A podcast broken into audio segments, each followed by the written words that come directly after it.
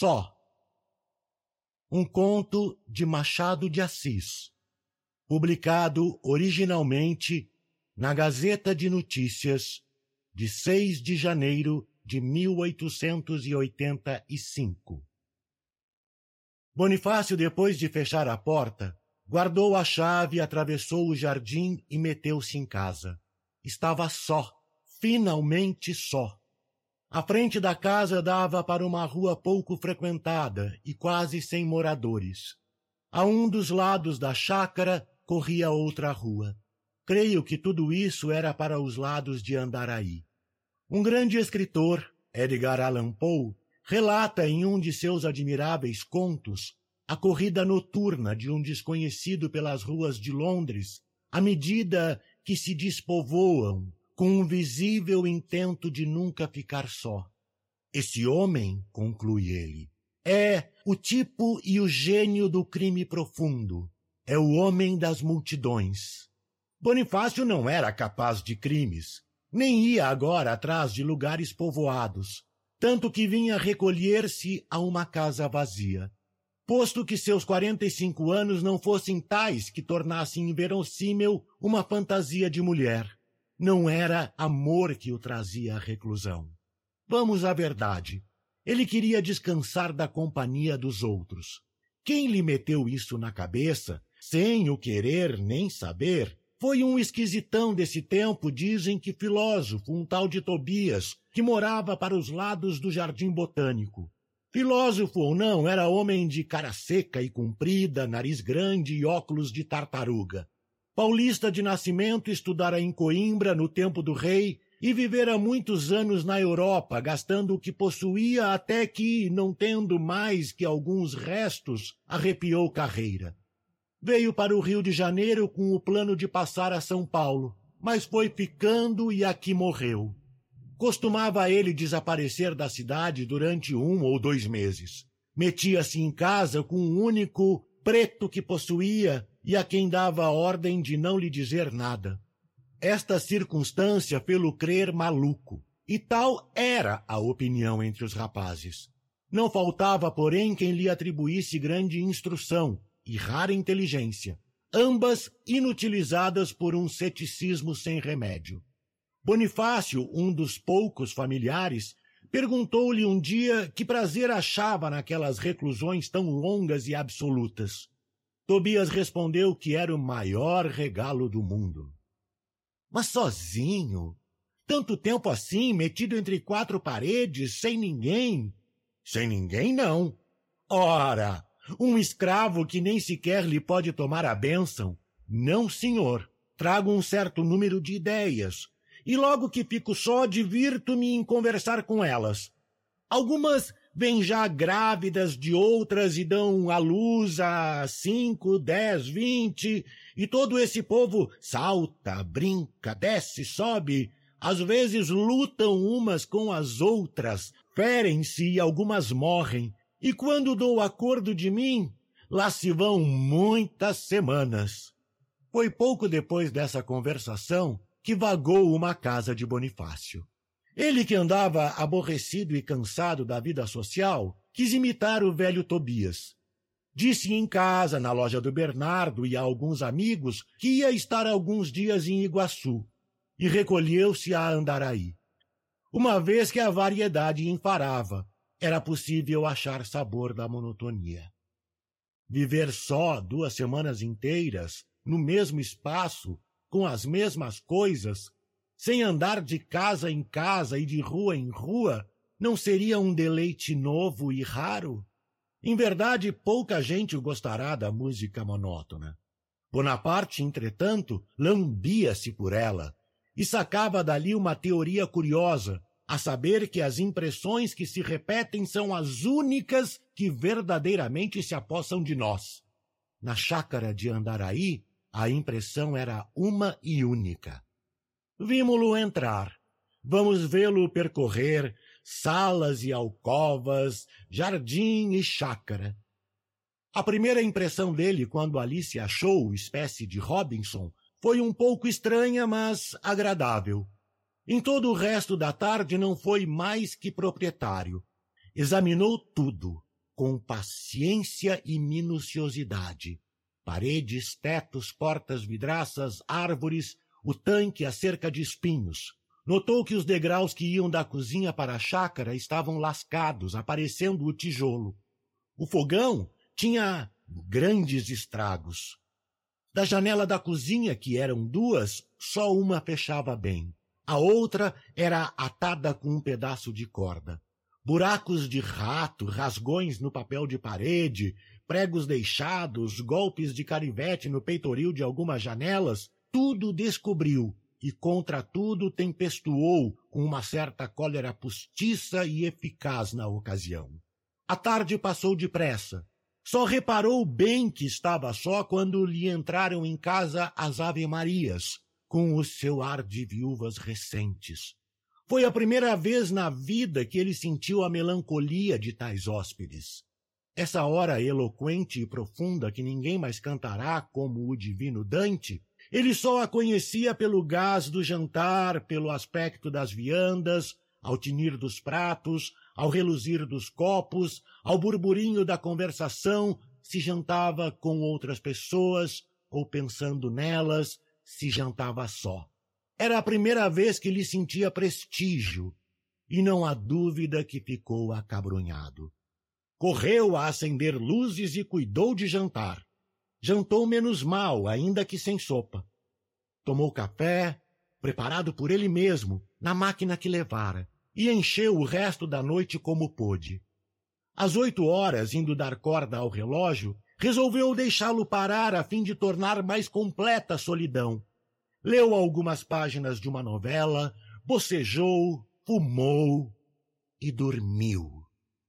De manhã, ao voltar do tanque tomado o café, procurou os jornais do dia e só então advertiu que, de propósito, os não mandara vir.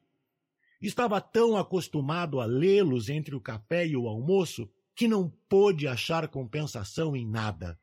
Pateta! exclamou. Que tinha que os jornais viessem? Para matar o tempo, foi abrir e examinar as gavetas da mesa.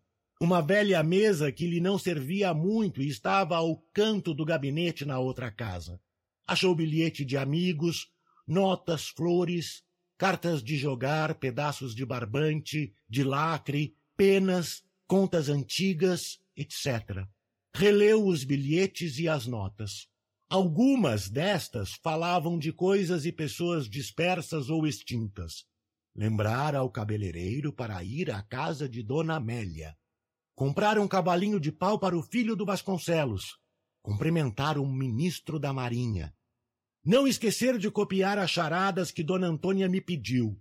Ver o número da casa dos suspensórios pedir ao secretário da Câmara um bilhete de tribuna para o dia da interpelação, e assim outras algumas tão concisas que ele mesmo não chegava a entender, como estas, por exemplo. Soares, prendas, a cavalo. Ouro e pé de mesa. No fundo da gaveta deu com uma caixinha de tartaruga e dentro um molhozinho de cabelos e este papel, cortados ontem, 5 de novembro de manhã, Bonifácio estremeceu. Carlota! exclamou. Compreende-se a comoção. As outras notas eram pedaços de vida social. Solteiro e sem parentes, Bonifácio fez da sociedade uma família. Contava numerosas relações e não poucas íntimas. Vivia da convivência, era o elemento obrigado de todas as funções, parceiro infalível, confidente discreto e cordial servidor, principalmente de senhoras. Nas confidências, como era pacífico e sem opinião, adotava os sentimentos de cada um e tratava sinceramente de os combinar, de restaurar os edifícios que, ou o tempo, ou as tempestades da vida iam gastando. Foi uma dessas confidências que o levou ao amor expresso naquele molhozinho de cabelos, cortados ontem, 5 de novembro. E esse amor foi a grande data memorável da vida dele. Carlota, repetiu ainda. Reclinado na cadeira, contemplava os cabelos como se fossem a própria pessoa. Releu o bilhete depois fechou os olhos para recordar melhor. Pode-se dizer que ficou um pouco triste, mas de uma tristeza que a fatuidade tingia de alguns tons alegres.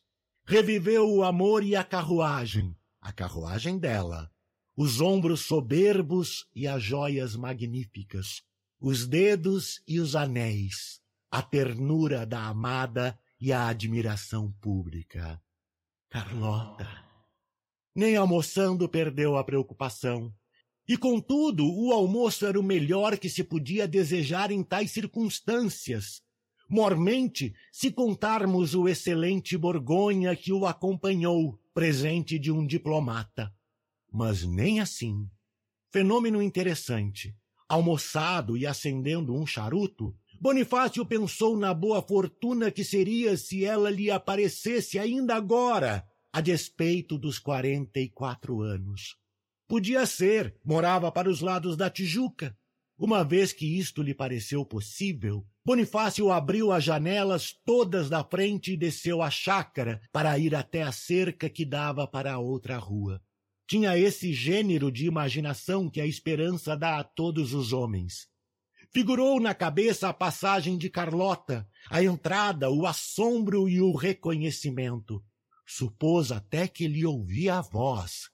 Mas era o que lhe acontecia desde manhã a respeito de outras. De quando em quando chegavam-lhe ao ouvido uns retalhos de frases. Mas, senhor Bonifácio, Jogue, a vaza é minha. Jantou com o desembargador? Eram ecos da memória. A voz da dona dos cabelos era também um eco. A diferença é que esta lhe pareceu mais perto e ele cuidou que realmente ia ver a pessoa. Chegou a crer que o fato extraordinário da reclusão se prendesse ao encontro com a dama, único modo de a explicar. Como? Segredo do destino. Pela cerca espiou disfarçadamente para a rua, como se quisesse embaçar a si mesmo, e não viu nem ouviu nada mais que uns cinco ou seis cães que perseguiam ao outro, latindo em coro. Começou a chuviscar. Apertando a chuva, correu a meter-se em casa. Entretanto, ouviu distintamente dizer: Meu bem, Estremeceu, mas era ilusão. Chegou à janela para ver a chuva e lembrou-se que um dos seus prazeres em tais ocasiões era estar à porta do Bernardo ou do Farane, vendo passar a gente uns para baixo, outros para cima, numa contradança de guarda-chuvas. A impressão do silêncio, principalmente, afligia mais que o da solidão. Ouvia alguns pios de passarinhos, cigarras, às vezes um rodar de carro ao longe, alguma voz humana, ralhos, cantigas, uma risada, tudo fraco, vago e remoto, e como que destinado só a gravar o silêncio. Quis ler e não pôde. Foi reler as cartas e examinar as contas velhas. Estava impaciente, zangado, nervoso. A chuva, posto que não forte, prometia durar muitas horas e talvez dias. Outra cainçada aos fundos. E desta vez trouxe-lhe à memória um velho dito do Tobias. Estava em casa dele, ambos à janela, e viram passar na rua um cão, fugindo de dois que ladravam. Outros cães, porém, saindo das lojas e das esquinas, entravam a ladrar também, com igual ardor e raiva, e todos corriam atrás do perseguido. Entre eles ia o do próprio Tobias, um que o dono supunha ser descendente de algum cão feudal, companheiro das antigas castelãs. Bonifácio riu-se e perguntou-lhe se um animal tão nobre era para andar nos tumultos da rua. Você fala assim? Respondeu Tobias, porque não conhece a máxima social dos cães. Viu que nenhum deles perguntou aos outros o que é que o perseguido tinha feito? Todos entraram no coro e perseguiram também, levados desta máxima universal entre eles. Quem persegue ou morde tem sempre razão, ou em relação à matéria da perseguição, ou, quando menos, em relação às pernas do perseguido. Já reparou? Repare e verá. Não se lembrava do resto, e aliás a ideia do Tobias pareceu-lhe ininteligível, ou quando menos, obscura. Os cães tinham cessado de latir. Só continuava a chuva. Bonifácio andou, voltou, foi de um lado para o outro, começava a achar-se ridículo. Que horas seriam? Não lhe restava o recurso de calcular o tempo pelo sol. Sabia que era segunda-feira, dia em que costumava jantar na rua dos Beneditinos com um comissário do café. Pensou nisso. Pensou na reunião do conselheiro que conhecera em Petrópolis. Pensou em Petrópolis, no uíste. Era mais feliz no uíste que ao voltarete. E ainda agora recordava todas as circunstâncias de uma certa mão em que ele pedira licença com quatro trunfos: rei, manilha, pasto, dama.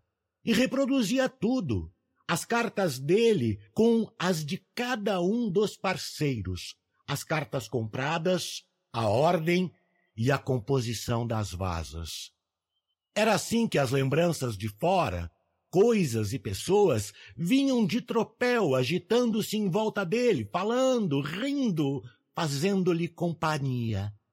Bonifácio recompunha toda a vida exterior, figuras e incidentes, namoros de um, negócios de outro, diversões, brigas, anedotas, uma conversação, um enredo, um boato.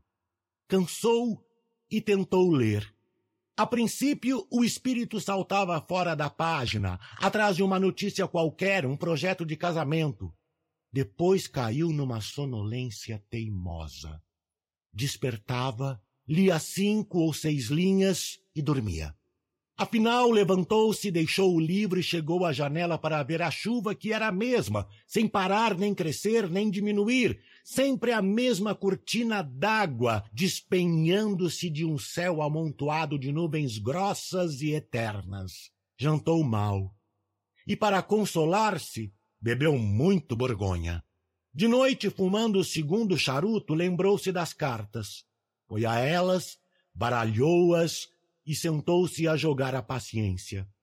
Era um recurso. Podia assim escapar às recordações que o afligiam se eram más, ou que o empuxavam para fora se eram boas. Dormiu ao som da chuva e teve um pesadelo. Sonhou que subia à presença de Deus e que lhe ouvia a resolução de fazer chover por todos os séculos restantes do mundo. Quantos mais? perguntou ele. A cabeça humana é inferior às matemáticas divinas, respondeu o senhor. Mas posso dar-te uma ideia remota e vaga.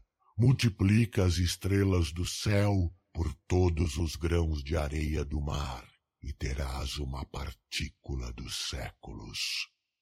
Onde irá tanta água, senhor?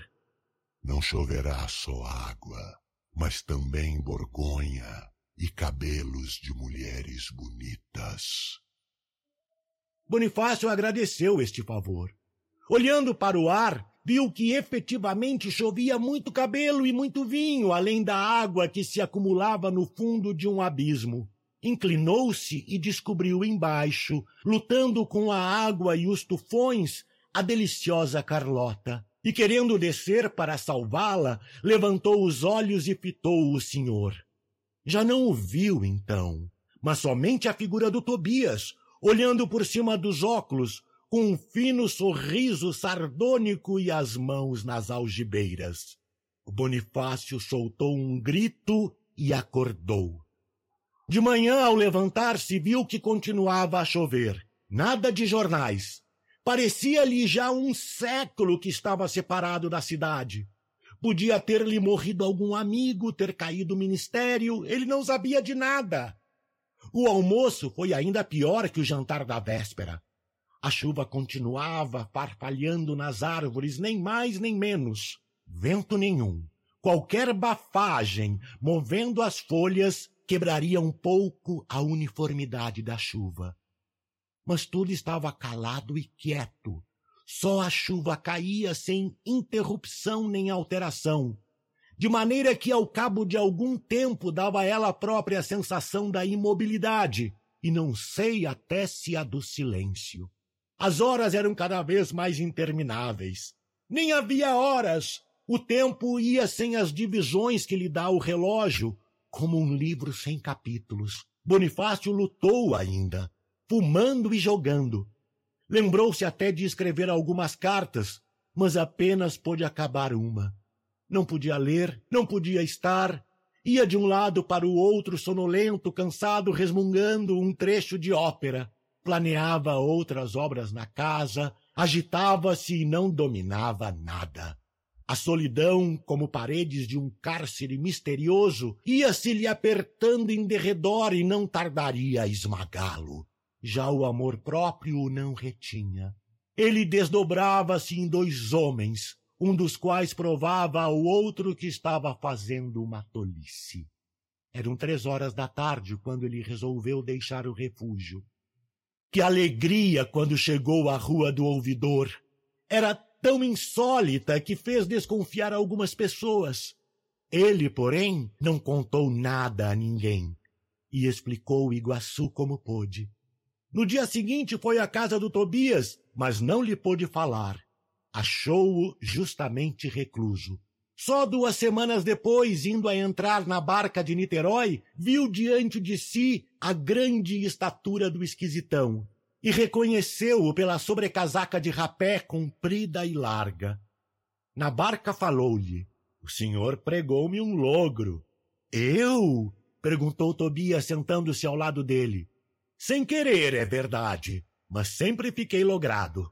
Contou-lhe tudo, Confessou-lhe que, por estar um pouco fatigado dos amigos, tivera a ideia de recolher-se por alguns dias, mas não conseguiu ir além dos dois, e ainda assim com dificuldade. Tobias ouviu-o calado com muita atenção. Depois interrogou-o minuciosamente, pediu-lhe todas as sensações, ainda as mais íntimas, e o outro não lhe negou nenhuma, nem as que teve com os cabelos achados na gaveta. No fim, olhando por cima dos óculos, tal qual como no pesadelo, disse-lhe com um sorriso copiado do diabo: Quer saber? Você esqueceu-se de levar o principal da mata-lotagem, que são justamente as ideias. Bonifácio achou-lhe graça e riu. Tobias, rindo também, deu-lhe um piparote na testa.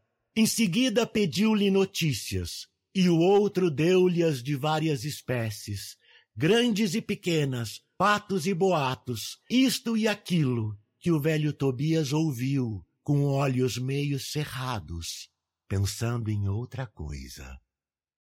Do narrador. Carlos Eduardo Valente é ator, diretor de teatro, dublador, narrador de audiobooks e também formado em psicologia. 65 anos de vida bem vivida e cheio de histórias para contar, mas prefere contar e interpretar as histórias dos outros. Até tenta escrever um pouco, mas não tem a disciplina necessária como tem nessas outras áreas citadas. Depois de morar 20 anos em Porto Alegre, voltou a Pelotas, onde se formou em psicologia. Morou em São Paulo um bom tempo e agora mora em Florianópolis, para onde voltou depois de 13 anos longe da ilha sempre na batalha por novos desafios. Também brinca com fotografia e edição de vídeos, porque viver é bom demais. Contato carlão50 arroba gmail.com